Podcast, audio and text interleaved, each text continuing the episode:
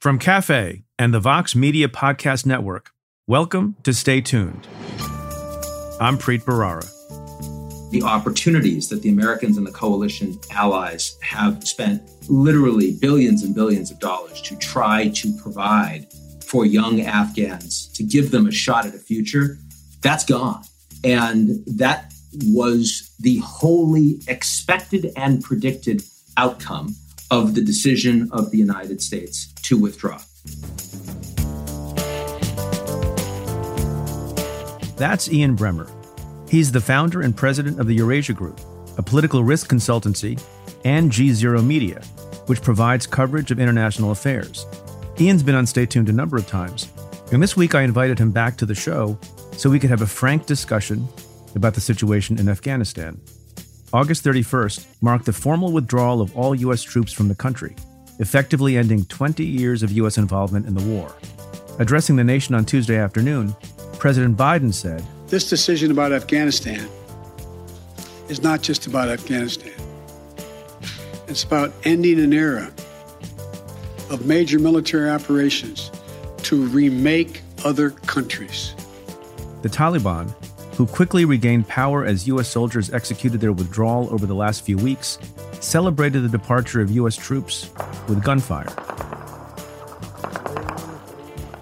Ian and I had a candid conversation about the criticism of the withdrawal, and I hope you'll find that it was a good faith discussion about what happened in Afghanistan and what the future may hold. That's coming up. Stay tuned.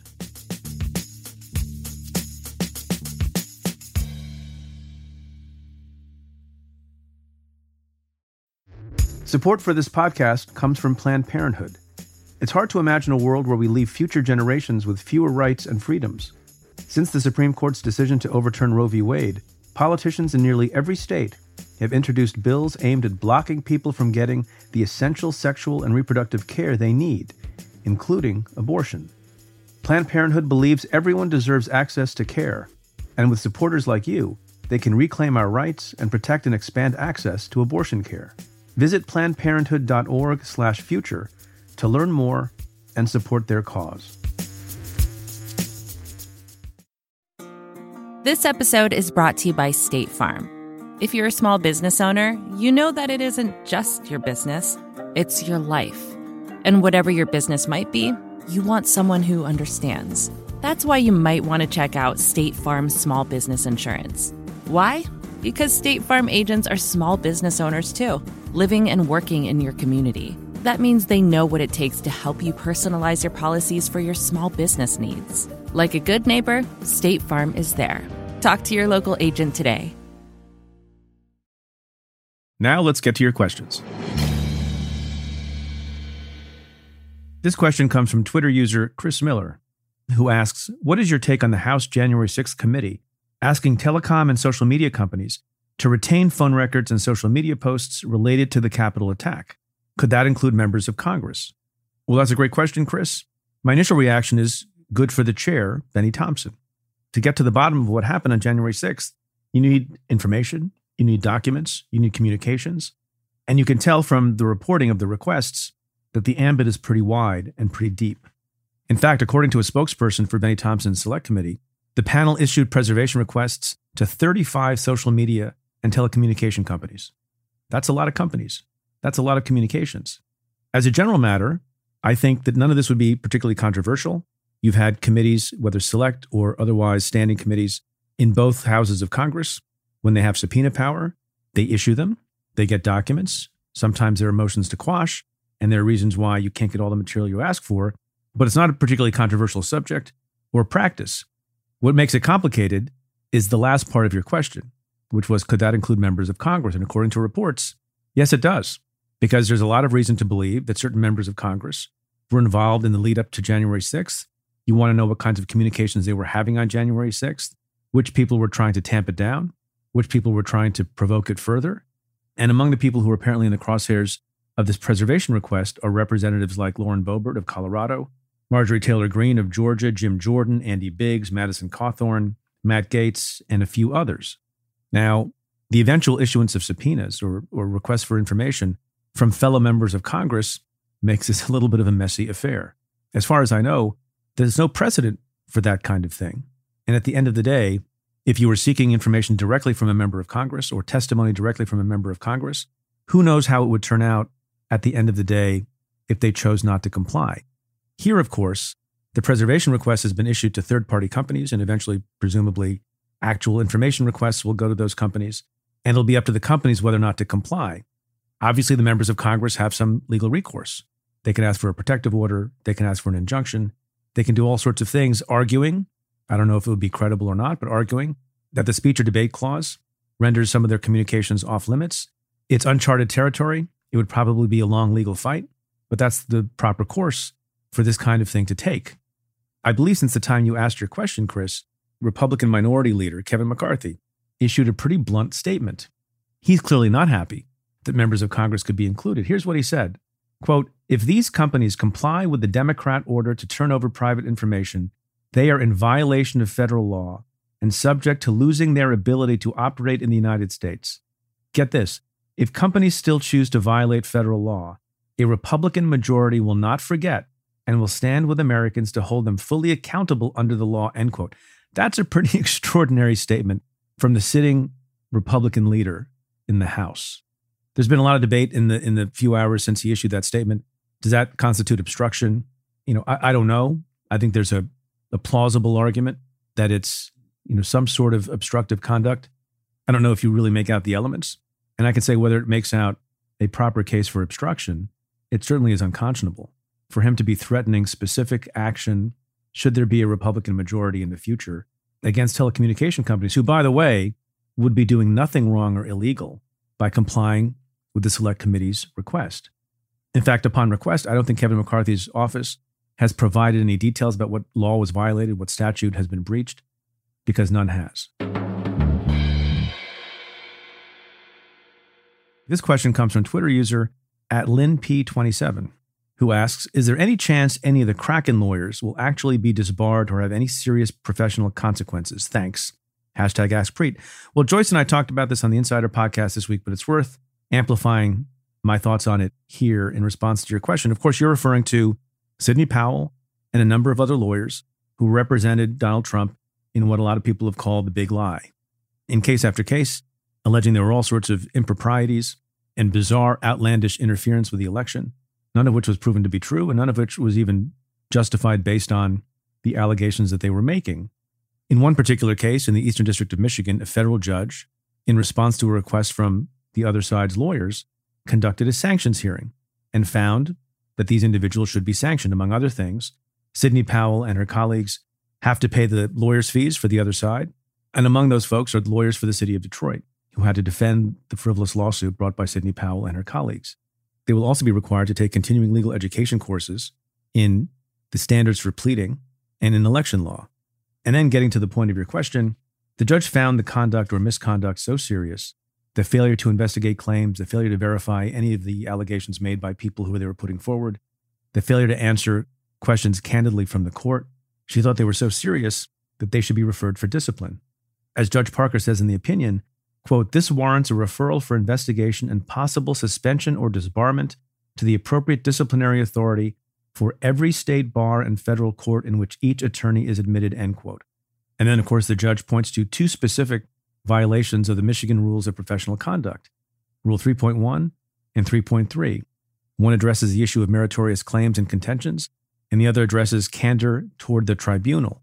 It's a bit hard to say in advance what the relevant bar authorities in each of the jurisdictions will do with this referral, but I'll say a couple of things. One, the referral is not being made by a good government group. The referral is not being made by the adversary.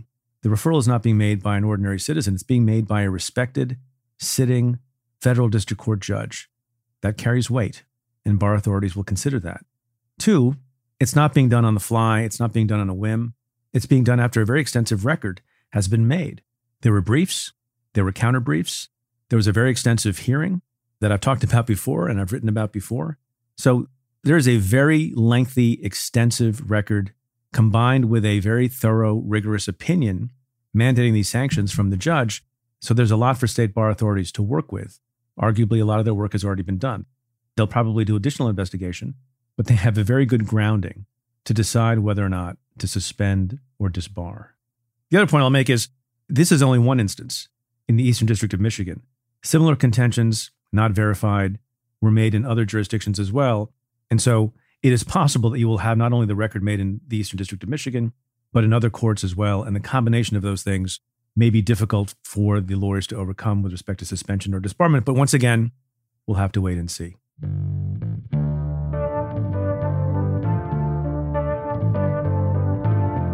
Stay tuned. There's more coming up after this.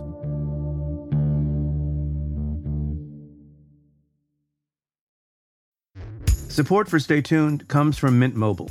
The secret to Mint Mobile's premium but affordable wireless plans is that they sell them totally online. Mint Mobile was one of the first to cut out the costs of retail, and they then pass those savings on to you. By switching to Mint Mobile, you could say goodbye to an overpriced monthly plan or unexpected fees. You can get three months of premium wireless service for 15 bucks a month. That includes unlimited talk and text, plus high-speed 5G data. Signing up is super easy and painless, and you don't even need a new device when you do. To get this new customer offer and your new three-month unlimited wireless plan for just 15 bucks a month, you can go to mintmobile.com slash preet. That's mintmobile.com slash preet. You can cut your wireless bill to 15 bucks a month at mintmobile.com slash preet. $45 upfront payment required, equivalent to $15 a month. New customers on first three-month plan only. Speed slower above 40 gigabytes on unlimited plan. Additional taxes, fees, and restrictions apply. See Mint Mobile for details. Support for Stay Tuned comes from Squarespace. In this day and age, if you're starting a new project, one of the first things on your to do list is creating a website. That might seem a bit scary at first, especially if you've never done it before. But there are tools out there that make it easy for anyone to create their own site, like Squarespace. Squarespace is an all in one platform that you can use to build a website and help people find your ventures. Creating a website with Squarespace is straightforward and painless, even if it's your first time making one. Whether you want to sell your products or a service, or need a place to host your blog or portfolio, Squarespace can help you get your name out there and makes it easy to find on the web. They have plenty of tools to help make your first website look pretty great too, all while customizing it to fit your particular needs. Because your site is your own, and it shouldn't be fit into a one size fits all box. Get the functionality and the unique look that you need. Head to squarespace.com/tuned to save 10% off your first purchase of a website or domain using code TUNED.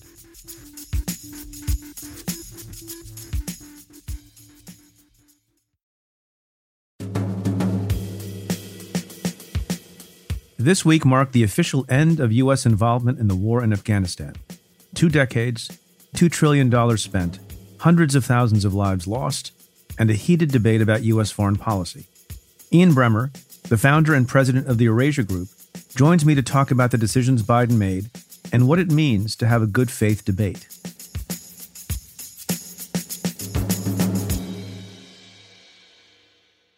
Ian Bremmer, welcome back to the show. Preet, I've missed you. Uh, I've missed you also. You will recall that we have a nickname for you on the Stay Tuned podcast. Do you recall it? I did. I did not recall that I had an explicit nickname. You're going to have to. I call me. you. I call you Regis Philbin. You're my Regis Philbin because you have appeared on the podcast more than any other guest, in the same way that Regis Philbin appeared on the David Letterman shows more than any other guest. So, how do you feel about that comparison? I asked you last time. I, I feel like I've been slipping on my Prevagen. so you and I are recording this on August 31st in the middle of the afternoon, literally moments before our president is going to speak to talk about what? The end of the U.S. involvement, and I say U.S. involvement in the war in Afghanistan, because if, as you have pointed out and others have pointed out, the war in Afghanistan is not over. It's just that the U.S. is out. And, and can I stipulate a couple of things for this conversation? One of the reasons I'm excited to have you on is, you know, there's a lot of anger about some of the actions taken the withdrawal, the way the withdrawal was done, what it means for the future, who's left behind. And there's a lot of rancor in the debate and in the analysis. And some people, I will say, and maybe we'll get some mail about some of the things that you and I will talk about. Some people have gone tribal. Uh, either their guy can do no wrong, or on the other side, Joe Biden can do nothing right. Shocking. So one of the reasons I want to have you on was to be sort of, you know, methodical about the analysis and to be fair about the differences of opinion about various things, Um, I will play devil's advocate from time to time. I will say what I sometimes say in my law school class that you should assume I have no views and I'm just trying to facilitate the conversation.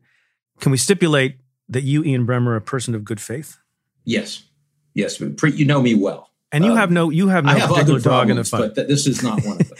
Look, and, and you have you have problematic views from time to time. Maybe some of your views about Afghanistan are problematic too, but you come at them from a position of of what you think is correct as opposed to trying to promote a particular partisan view. Is that fair? I, I, certainly hope that's fair. I mean, I, I, can't imagine that the analysis of this for me is uh, less important uh, than any ideological baggage or backdrop. Do you make more money if you have one view versus another view?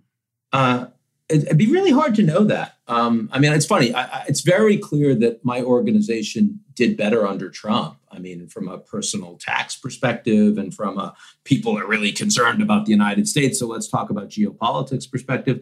But in terms of the view that I have, I've done everything I can over 23 years to try to build an organization where people value me and us because they truly think that I'm going to tell them what I really believe, not what they want to hear. And so, in that regard, to the extent that I've succeeded, I think that I actually probably make more money by being honest. And even if that's not true, I, I think it's true, which is maybe the most important thing, right? Because otherwise, it just hurts you. We've now spent far too much time building up your credibility. So I, okay, let's I, let's I, do something about that. I apologize. Can't we? Can and we and, and just just one more stipulation before we get into the mess of this discussion, yeah.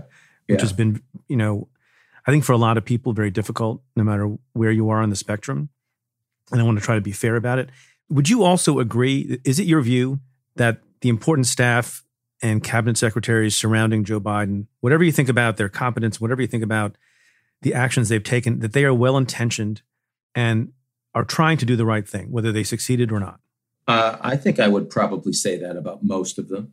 Sure. Um, I, I think they're trying to do the right thing, but from a perspective which is decide in a context which is decidedly American, uh, privileged, and involved in a foreign policy establishment that is not necessarily well or always aligned with that of the global interest. Okay, that's fair. In Afghanistan, and, yeah. and and we'll get to some of that. Now, there's a distinction that you make, and that I make, and a lot of people make, and I think it's a distinction that gets conflated.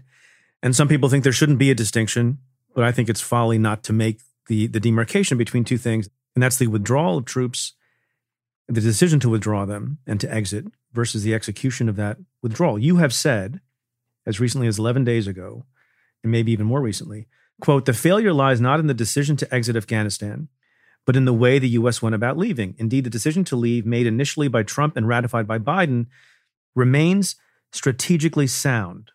And then you say that carrying it out well is an entirely different story. Can we first just talk about the decision to exit?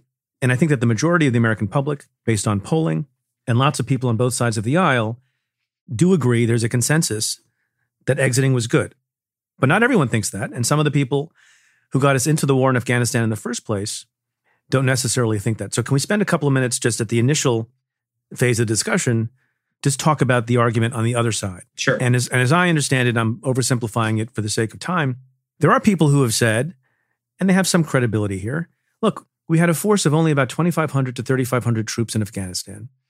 American troops were not dying may not have been true of, of Afghans, but American troops were not dying. You know, a general stability was in place in Afghanistan and in Kabul in particular. And it's a not high price to pay to make sure that that country did not become, again, a haven for terrorism. And there was a good life or a better life for lots of the citizens of Afghanistan. And even though it's the case that there was a consensus in the United States that we shouldn't be in that country and we shouldn't be, be continuing that war in whatever form, it's not like people were out in the streets protesting. And so it was a low cost solution to maintaining stability, which could have been maintained for some period of time. What do you say to the people who, who argue, well, we could have just stayed there instead of causing all this upheaval and mess? I think it's a credible argument. Um, and I, I also think we should recognize that Biden was making that argument when he was vice president. Um, you remember when Obama was arguing for the surge in what was it, 2009, that Biden strongly opposed the surge. But Biden did not at the time support a U.S. complete withdrawal from Afghanistan. He, he thought that a small, ongoing American presence and force helping to maintain intelligence stability on the ground was a useful thing to do. And the model here is not Germany or Japan or South Korea, um, allies of the United States, where the US is defending against external threat. Um, the model is Colombia, where the United States has a relatively small presence, advisors, intelligence, some capabilities, but not, not doing direct military strikes. And where the local government is absolutely supports the US presence, but there are paramilitaries on the ground that are violent and threatening um, domestic stability. And so I think that there is a real argument that the United States could have maintained with our coalition partners a ongoing presence with relatively little cost um, and really very low, if any, uh, threat to the U.S. soldiers, servicemen, and women on the ground. Having said that, once President Trump gave the game away to the Taliban, and you have thousands of Taliban fighters uh, that are set free from jail, and the Afghan defense forces losing significant territory, and the Taliban getting stronger. I also accept fundamentally Biden's argument that what he inherited as president was not do we stay with the status quo or draw down? It is do we expand back to where we were or more, or do we leave? Because where we are presently will not prevent the, the government from collapsing and the Taliban from taking over. So that's, I think, the way we should frame that decision. You know, that's an interesting point. So I take it what you're saying is it is a good faith argument and a credible argument, but not the best argument or the best approach for the U.S. forces to have stayed in Afghanistan indefinitely. But the people who are making the argument in favor of staying are not necessarily acting in bad faith, except that some of the arguments that they make, I wonder if you think they're made in bad faith. You made the reference to the the falsity of the analogy to American troops in Germany and Japan and South Korea. I mean, there are smart people who are saying this is like that. As you pointed out, I think very smartly a second ago, this is nothing like that. Are those arguments being made in bad faith? Oh, no. I think a lot of people just don't pay attention to context and they just say whatever they've just former, seen. Former generals and members of the Council on Foreign Relations are, are not paying attention. Oh, I, I think that when you wind people up in the heat of the moment, they say stuff, they post stuff. It is so easy to post a tweet and not think about context. And once it's there, you don't want to pay attention, call attention to it. And so you hope it just goes away if you make a mistake. I think that happens a lot. Um, but no, look, I think the bad faith arguments are about people um, that are um, saying that Biden has this made this disastrous decision and are unprepared to accept what he was given by what he was left with by the Trump administration. It is bad faith that's, to argue that faith. this is all that, that Biden owns all of this because there's 20 he's only 8 months into his presidency. No, but not even that, Preet. I'm going farther than that. I'm yeah. saying it's bad faith to say that the decision to leave is all on Biden and and the and the negative because even if he had executed well on the decision to leave and he did not but but even if he had, we're going to get to we're going to get to that it was going to be a lot worse than it needed to be because of what the Trump administration had done over the previous year. And, and anyone that is that is unwilling to accept that is arguing in bad faith, in my view. That I think that's a good point.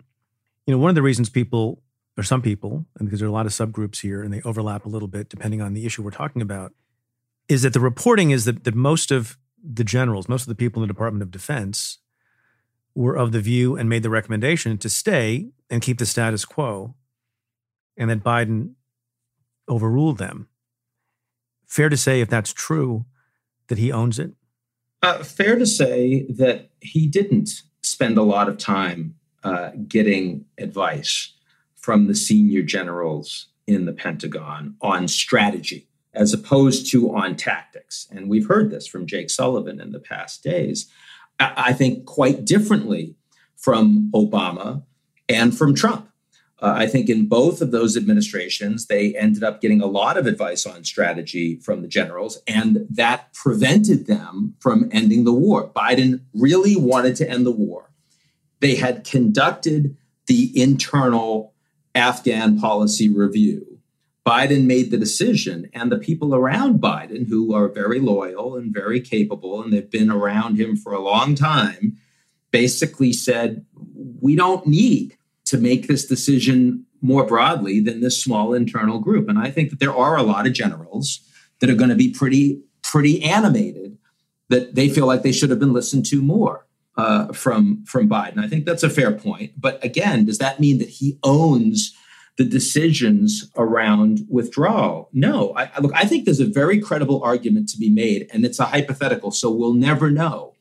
But if if Trump had not engaged directly with the Taliban, you know, sending Pompeo to meet with their leaders, inviting them to Camp David on 9 11, um, pushing the Afghan government to free these thousands of Taliban. And by the way, not engaging the Afghan government together with the Taliban. Again, everything about that engagement was not to ensure stability in Afghanistan. It was simply as a to to facilitate the US troops leaving as fast as possible. I think if that had not happened, it is very reasonable to ask why wouldn't Biden have still had the same position he had back in 2009? Maintain the status quo. We'll never know. Uh, but you have to give Trump credit for um, part of that decision making. Uh, you have to. You have to. This. This is at his feet too. So I think that's that's a pretty fair assessment of the various arguments on both sides of the issue of withdrawing at all. So now let's talk about the execution of, of the withdrawal, about which you have been fairly withering. Yeah. And you said two weeks ago, and I'll let me just read a couple of things and then give an opposing point of view and then ask for your reaction. He said, look, there's plenty of blame to go around for how this war started, as you mentioned in the last number of minutes. But then you say, you said this on August 16th, two weeks ago.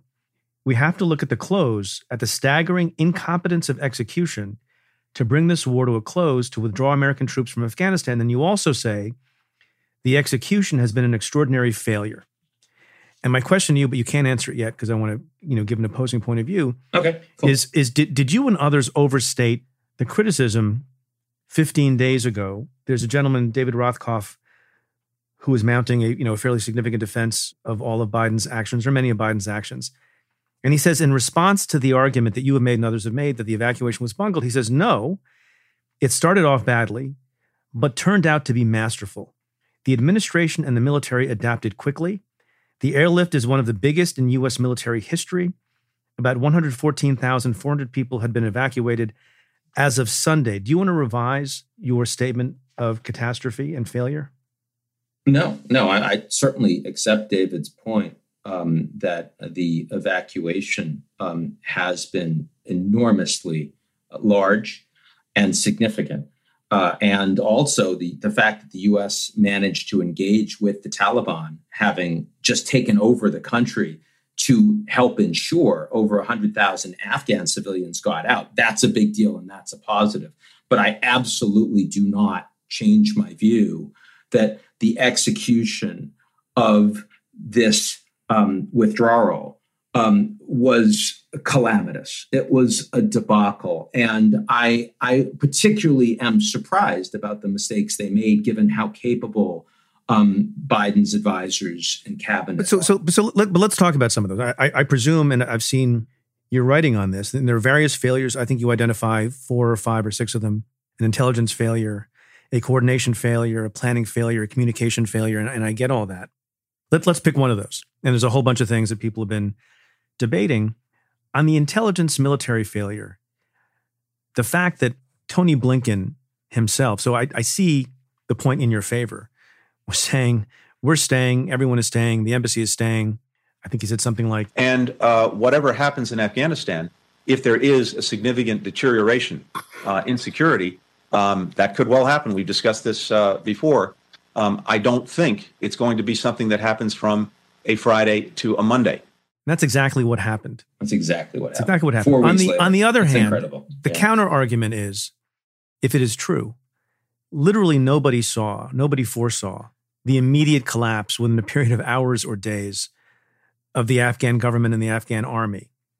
And in, this, in I'm making a hypothetical argument to you. In a universe in which something was completely unforeseeable, can anyone be blamed for not seeing it? Yeah, I mean, I, I can't imagine that they that the intelligence was really that bad, as opposed to they didn't want to hear it. I think we'll end up finding out that those scenarios were described in intelligence assessments and were. Well, certainly forward, people but- are leaking out. I mean, this happens also as people point the fingers at each other in leaks. There has been some reporting that there were dire warnings about how quickly the government and the army would fall. But I think even in retrospect, and not in retrospect, in retrospect, in hindsight, it's easy to sort of see because it was so quick. Do you really think they deserve? I mean, I guess where in particular would you lay the blame? So just a couple failure. of days ago, I had a, a call with some friends. Um, I don't want to say who they are um, because it was a confidential call, but I will say You can tell me later. I, I will. I will say, and you know a lot of these characters Yeah. former foreign ministers, prime ministers, a few members of Congress, and a lot of international affairs luminaries. About 20 of them on the call total probably leaned pro Biden 14 to 6, uh, in part because it's an international group. Asked them two days ago, um, quick survey how do you think Biden has handled, scale of 1 to 10, the withdrawal? Uh, and we got uh, one person said five, uh, one person said one. The average was around a three. Uh, and these are people that are out there that are generally quite sympathetic to Biden. This is absolutely not a Fox, uh, OANN, you know, sort of crew. Um, and again, so, I, and I will say that of the mistakes that they made, the one that I am personally most disappointed by is the failure of coordination. It is the fact that when you, as the United States, fight together with your coalition allies, the Canadians, the Europeans, uh, some of the former Soviet states, like Georgia, for example, Ukraine, Middle Eastern allies, they've all got boots on the ground. For 20 years, we ask them to do this. They fight with us, they bleed with us. And then you do an Afghan policy review by yourself. You don't engage them. You decide that you're going to leave by yourself. You tell them. You don't ask for support. You don't say, might we do this together? You don't say, are you guys interested in doing more? No, you make the decision completely by yourself. When it fails, Prime Minister Boris Johnson, your special relationship calls you up personally. You don't return the call for 48 hours. You got a G7 meeting. They say, please go beyond August 31st. You say, absolutely not. That is absolutely unconscionable. And I, I just think that for a president who wanted to put America first behind him, to have such indifference to the perspective on this fight for allies for whom the fall of Afghanistan matters a lot more than the United States from a refugee perspective, from a terrorism perspective, from a geopolitical interest perspective, all of those things. Afghanistan, very, very far from us, not far from a lot of the countries that were engaged in the fighting. I, that is where I really get upset. And that, that's where, I, as someone who had really hoped that the Biden administration was going to be much more interested in rebuilding trust and commitment with our allies, that they would have done a better job. So I, I take the point, and when we get to sort of future consequences and fallout of all the decisions made over the last few weeks, and you know, arguably for the last twenty years, I want to come back to that question. But putting aside how some allies might think of us at the moment, and I'm not denigrating that's a very important point. and notwithstanding being caught flat-footed at the outset two weeks ago, do you believe if there had been more coordination and and and better communication and some of the other things that you've criticized that as a substantive matter today in terms of how many people we've gotten out both Americans and Afghans and allies that we would be in a, in a much more materially advanced position than we ended up being in? Well, one, if we had engaged with the Allies from day one and they had participated with us in the Afghan policy review, and the Brits and the French and the Italians had said, actually, this does matter more to us.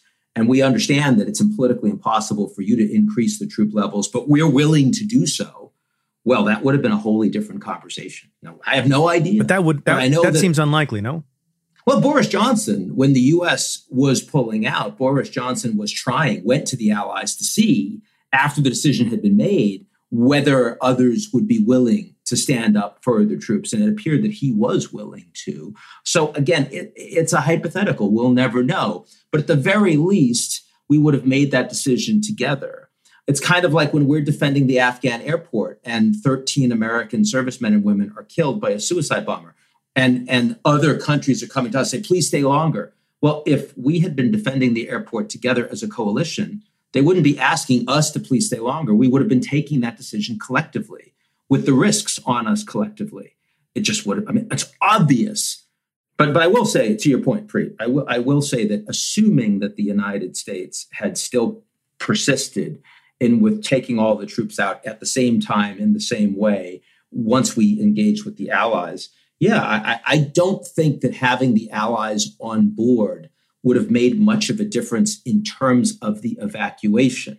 Right. Um, well, that's that's an that's an important point concession you might even call it absolutely, absolutely yeah. it's a concession it's a, yeah. it's it's a it makes a difference i i give a lot of credit particularly to the soldiers on the ground i mean when they know you talk about this they they were briefed the day before that there are suicide bombers coming after you and they didn't retreat behind the fences they stayed there in front of the gates trying to pull afghan civilians to safety I mean, I, that's an extraordinary thing. And my God, I mean, we got to stand up for the American soldiers as a consequence.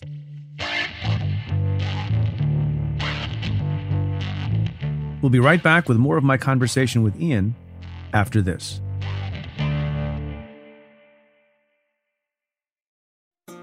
This episode is brought to you by State Farm. You've heard it before. Like a good neighbor, State Farm is there. But it's more than just a tagline. Because State Farm agents are small business owners themselves who live and work in your community. And if you're in the market for small business insurance, who better to work with than an agent who understands what it takes? State Farm agents can help you create a personalized insurance plan that fits your small business needs and budget. Talk to your local State Farm agent today about small business insurance. Like a good neighbor, State Farm is there. If you're struggling to lose weight, you've probably heard about weight loss medications like Wegovy or Zepbound, and you might be wondering if they're right for you.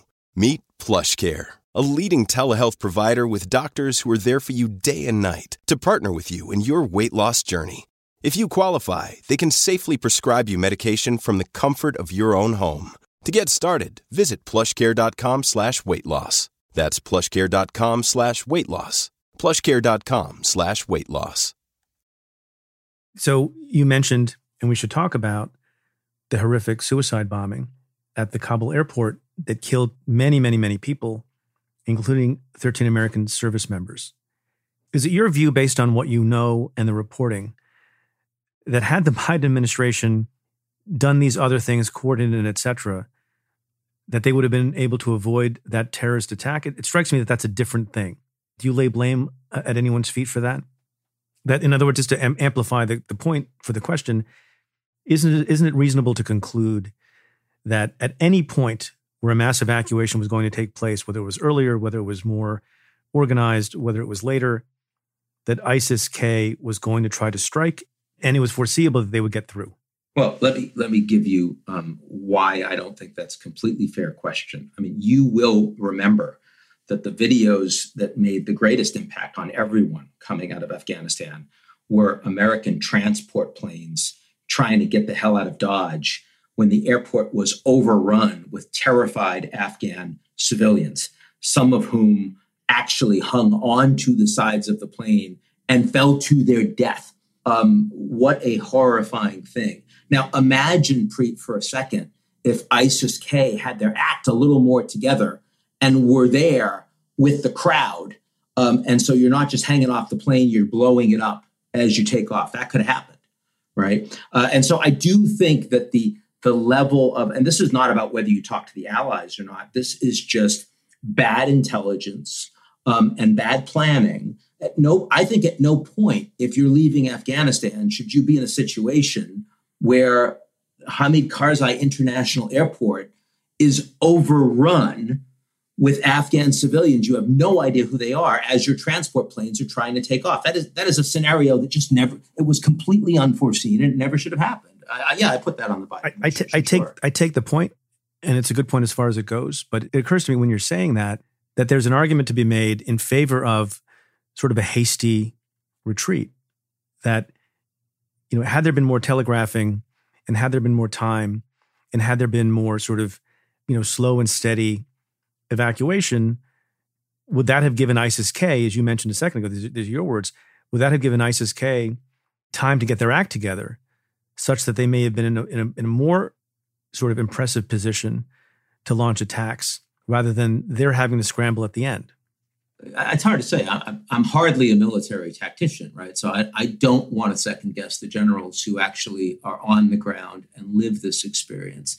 But from what I've heard from the generals, uh, the decision in the middle of the night to leave Bagram Air Base, never mind whether Bagram is useful strategically for the US and the coalition forces for evacuation. I've heard both sides of that argument.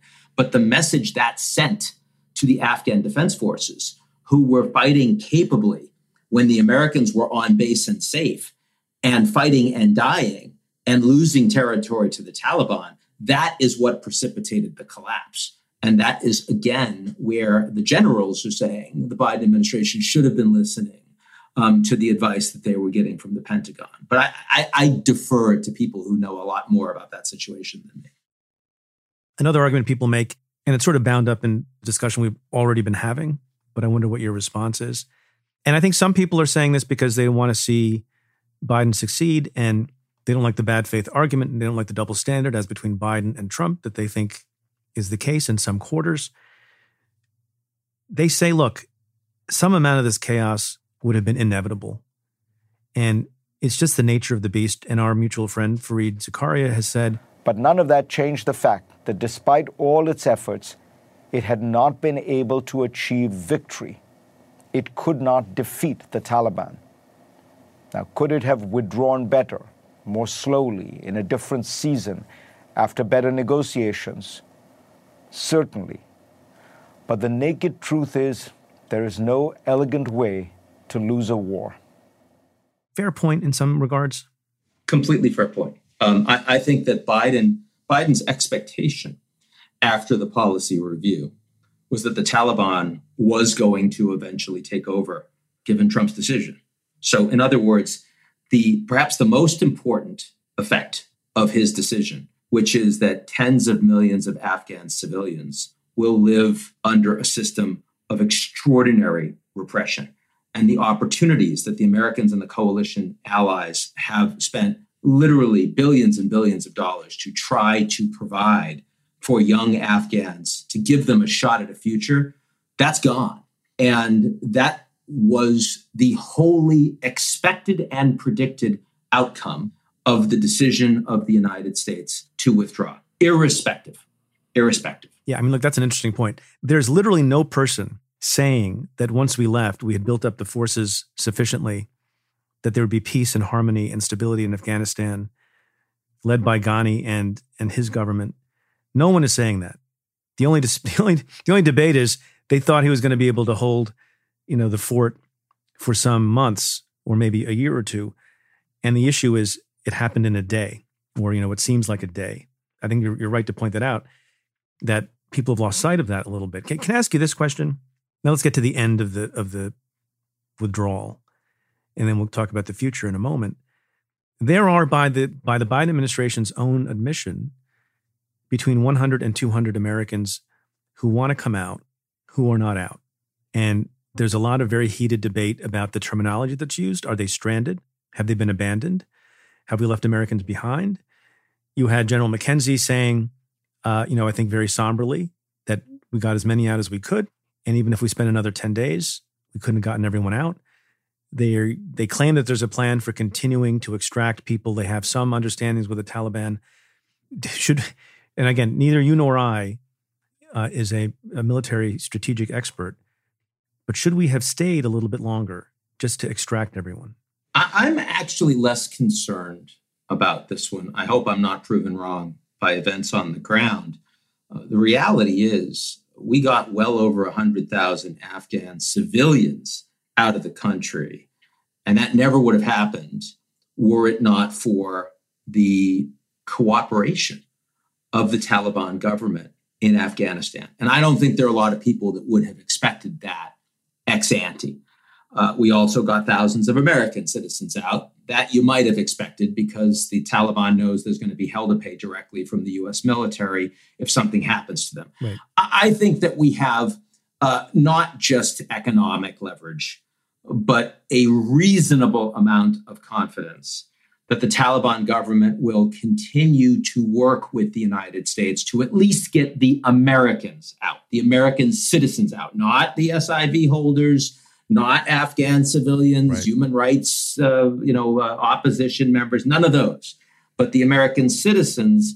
I think so, and I say that in part because the um, American military leaders who have been briefing the public on this have have acted pretty damn confident about the fact that the U.S. will not need to engage militarily. In other words, they'd be hedging Wait a, a, a lot more. This is the same group, Ian, yeah. who was mm-hmm. acting pretty damn confident that things were not going to collapse in three days.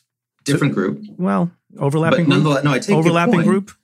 uh, overlap, overlapping group. Preet. All I'm saying is that they've been now been actually working with these former Taliban fighters, now suddenly running the country for a couple of weeks, and they have been, as you know, giving these lists of people to the Taliban as they're getting them on buses and bringing them to the gate so they get through the Taliban checkpoints, and that's actually worked, and that's uh, you know a little a little surprising. And alarming, right? Because there are some people who would say that giving over these lists is a little bit too trusting, and those things can double as a list of people once we're gone if they don't get through the gateway and they don't get on the planes.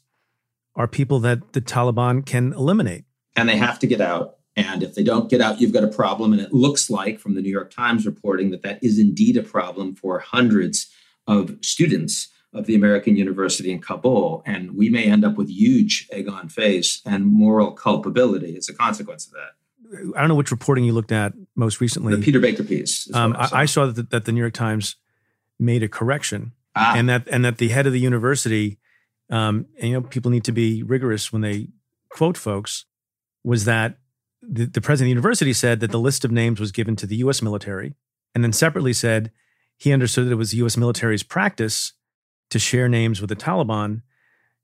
And the U.S. government has denied that that happened in this case. Well, then there's no story there. So they made the correction. I'm glad that I'm glad to hear that because everything I had heard until then was that every every uh, individual that had been provided to the Taliban was someone the Americans had you know sort of engagement directly with and were bringing them um, or or knew they were going on an individual vehicle and this was to get them through the Taliban checkpoint. I see no other way to do that once Kabul has fallen.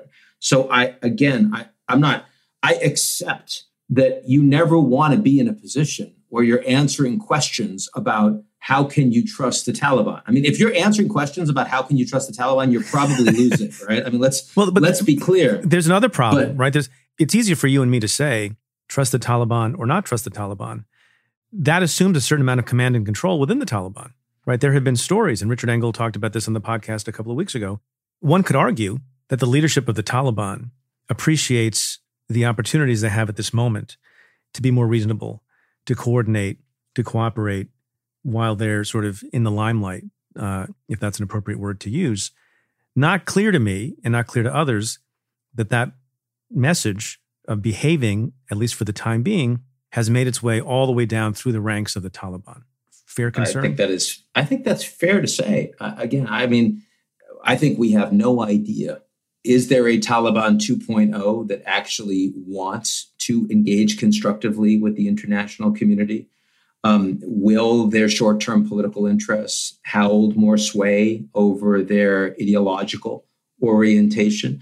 um, how much hierarchy exists functionally within the present Taliban group and how stable is that likely to be? Will they continue to hold power or will Afghanistan devolve into civil war? And how much is an ISIS K insurgency going to undermine the ability of the Taliban to get anything done whatsoever? How compromised is the Taliban government by ISIS operatives that are getting that information, or are there bribes going on that you know sort of there's a there's a ransom on the head of individual Americans if you can get one? I mean, it would be a pretty big deal with those couple hundred Americans still there. Can we have some hostages? I mean, this would be a massive crisis for the United States, for the Biden administration, if they could pull it off. So I don't I don't pretend that Biden is out of the woods on this even now that all of the American servicemen and women have left the country.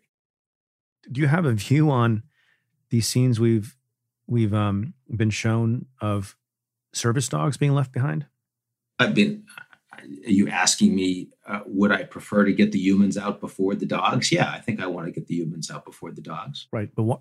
Don't you want to get the humans out before the dogs? Yeah, but I also want to get the rest of the Americans out, and I want to get the dogs out too. And so, so that, that, that goes back to my original question. And again, I don't know. I'm not an expert on service dogs. On getting out the people and the animals that we wanted to get out, should we have abided by the strict midnight August 31 deadline or stay a little bit longer? I believe you quoted Biden recently in social media as saying, we're going to get everyone out who wants to get out. That pro- this, this goes back to the communication point, which I think is, is in some ways your most solid point. It's one thing for there to have been a mess we were told there wasn't going to be a mess. In any circumstance, I wanted the al- I wanted the allies involved in this. I did not like the fact that the United States was telling its coalition partners, again, the people, the governments, the sovereign governments that gave that risked their citizens on the line in Afghanistan for an attack on the United States. And then when they ask us to stay beyond August 31st, we say talk to the hand. I was very uncomfortable with that. It may have been the right decision. I was very uncomfortable we made it by ourselves. Very uncomfortable with that. I want to talk about the future and and you think about future risk and you write your report at the beginning of every year. So so we mentioned already what might be the case with the Taliban. And there's you have the Taliban who is at odds with us and has been historically, maybe cooperating now in a security agreement of some fashion. They're at odds with ISIS K. What kind of a relationship are we going to have with the Taliban. And, and what does this arrangement do to the old phrase, the enemy of my enemy is my what now? that's fair. That's a fairly easy question uh, because uh, you'll remember after Obama had the red line on Syria and said Assad must go, and that failed. The the reality is the the American relationship on the ground with Syria no longer mattered anymore there were countries in the region like Russia and Turkey and Iran, and what they their their relationships on the ground are what mattered. They were the ones that determined the future of Syria and its orientation towards the world. And so, going forward, now that the American troops are gone, the United States will be at best a marginal influence on the future of Afghanistan. It's going to be China and Russia and Pakistan and Iran. And the nature of the US relationship with the Taliban just ain't gonna matter that much. That that's the important point. Well, except that what happens in Afghanistan doesn't stay in Afghanistan, to coin a phrase. And one, I think, credible concern is that you might have a surge in it becoming a terrorist haven. You know, I've not been to Afghanistan myself, but you know, a lot of folks that I worked with have been, and we brought a lot of cases relating to material support of the Taliban and other f- folks in, in, in, narcotics cases, which provided the funding for the Taliban in large part. Shouldn't we be worrying about that? And then alongside that, the United States is still going to maintain its ability to strike back within the country, even though there are no soldiers or airmen in the country. And if you continue to have drone attacks like the one reported in the last couple of days that killed seven children how does that affect the outlook of our relationships with that country and other countries? Uh, again, Syria also concerns about the export of radicalism. I, I, will say that you know even though the U.S. is still going to be involved, I'm sure in hunt finding and hunting down using signals intelligence, using satellite imagery, and others. Um, the degrading ISIS K and other extremist organizations operating in Afghanistan, the proximate threat from Afghanistan is in Afghanistan to the Afghan people, and then it's to Pakistan and India and China and Russia and Iran, and then it's to Turkey and Europe. And one of the reasons why it was comparatively easy for Biden to make the decision to leave is because Afghanistan is not a priority one or priority two for US national security. The pivot to Asia is where the Americans are focusing. Dealing with Russian cyber attacks is where the Americans are focusing. I, I, think that will continue. So I don't discount the importance of your question.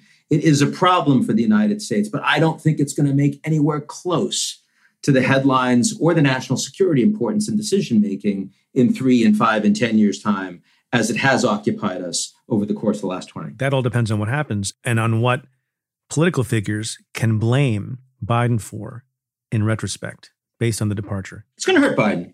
I think this will hurt. But I think this is actually going. Do you? I, I thought your view. Midterms. I do. I thought your view was well. I guess your view was that they have made a political calculation in part that the overwhelming majority of Americans didn't want to be in this quote unquote forever war. Correct. And they wanted out. And Yep. and they don't really think about. I think you've said this also, but at least I know others have. They don't really care about foreign policy so much. They don't care about Afghanistan. They have cared for the last couple of weeks because it's become very politicized. And legitimately, we care about people and we care about our armed service members and we care about our allies. But so long as no other immediate disaster unfolds, this will be kind of forgotten. And people will appreciate the bravery and courage of Joe Biden in doing what I, think you made this point as well in doing what neither Trump nor Obama had the guts and, if I might say it, the balls to do. Fair? Yeah, I think it's a. It will. It is and will be in the long term still a popular policy overall. But I think that the damage to Biden's credibility in the way it was handled, as well as giving the Republicans an awful lot of speaking points that are a hell of a lot more damaging than Benghazi was for Obama or Hillary Clinton or Susan Rice. I do think that matters. It doesn't matter as much as 3.5 trillion for infrastructure. It's at the margins, but I do think there will be a cost. I think the couple of weeks that we've seen here, the Americans, we still have to get out. 9 11, 20th anniversary, Taliban running around with American equipment and material, you know, sort of their flag over the embassy, all of that. Yeah, I think it's unfortunately, I think execution does actually matter. It's going to leave, it's going to leave a mark. Let's put it that way. Last question. How dispiriting is the debate and argument going to be about the settling of refugees from Afghanistan here in the U.S.? I, I'm pretty optimistic about Oh, this. you are. Um, well, look, I, I don't think we're going to accept anywhere near the numbers that need to get the hell out. And I think in very short order, the issue will not be how do you get the Afghans out, but where are you going to put them? Because in the US, we're talking about what, 150,000, 25,000 Canada, 25,000 UK. I mean, this is not, I mean, these are not the numbers. We're talking 40 million people live in Afghanistan and millions of them are going to, are going to be fleeing a Taliban led country or, or a civil war. Um, but I think for the numbers we are talking about, given the fact that these Afghans served with, stood by, fought with Americans, I don't think America is Twitter at all. I think the average American in communities are going to be very welcoming of these people, and I think it'll I think it'll go well. I hope so. I really hope so. I do too. Ian Bremmer, aka My Regis Philbin. Thanks for thanks for insight. Look, I think this was a good discussion, and you know, This is a great discussion. people people will Always love have doing it, man. people will have different points of view, uh, and I think you know there should be more opportunity for people to be you know rigorous and thoughtful and honest about how they feel about things and why they feel those ways. Thanks again, Ian. Great to be with you, Preet. My conversation with Ian Bremmer continues for members of the Cafe Insider community. To try out the membership free for two weeks, head to cafe.com slash insider. Again, that's cafe.com slash insider.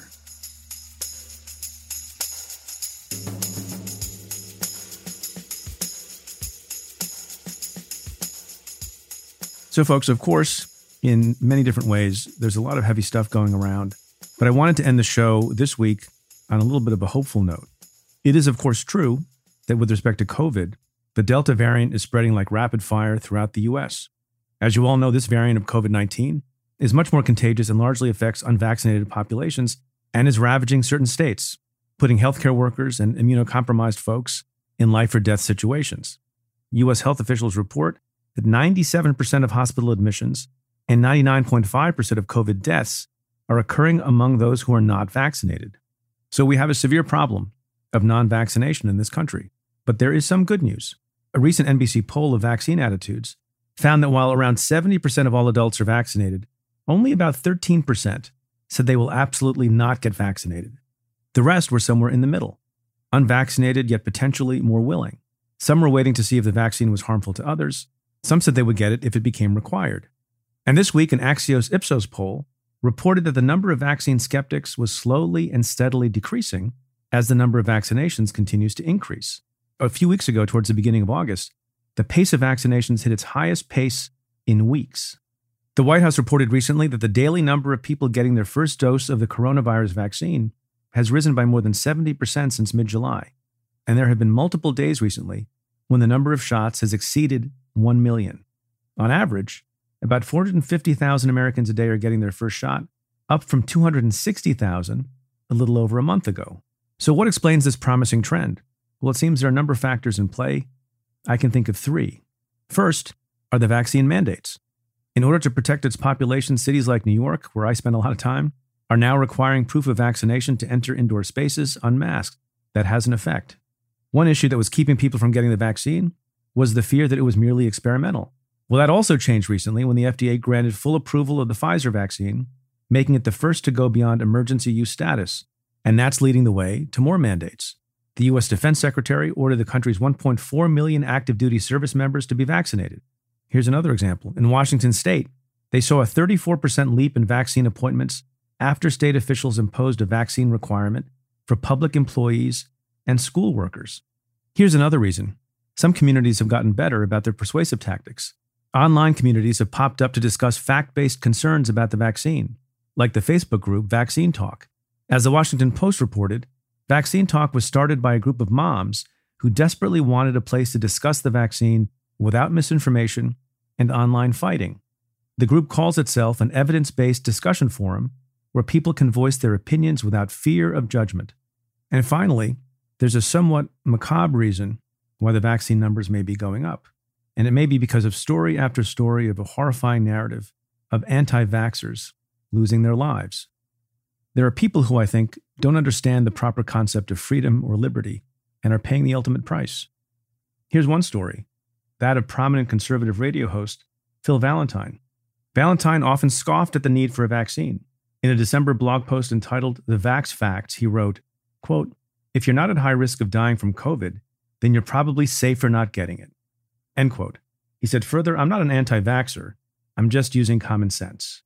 Well, then Valentine got COVID, but he put a defiant face on it. He had to leave his show, but he promised his listeners he would be back on air in a matter of days. He said, quote, Unfortunately for the haters out there, it looks like I'm going to make it. Eventually, Valentine had a change of heart. The station put out a statement, quote, Phil would like his listeners to know that while he has never been an anti vaxxer, he regrets not being more vehemently pro vaccine and looks forward to being able to more vigorously advocate that position as soon as he is back on the air, which we all hope will be soon.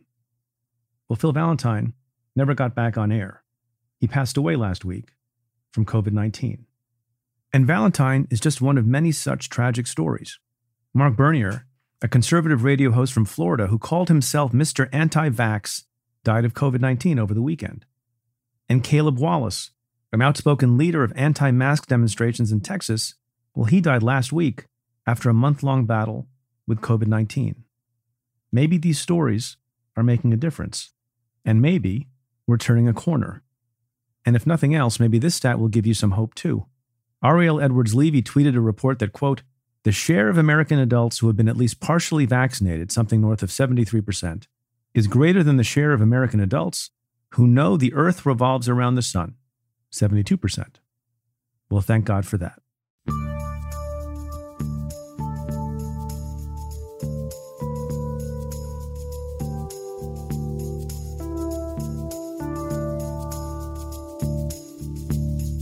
Well, that's it for this episode of Stay Tuned. Thanks again to my guest, Ian Bremmer.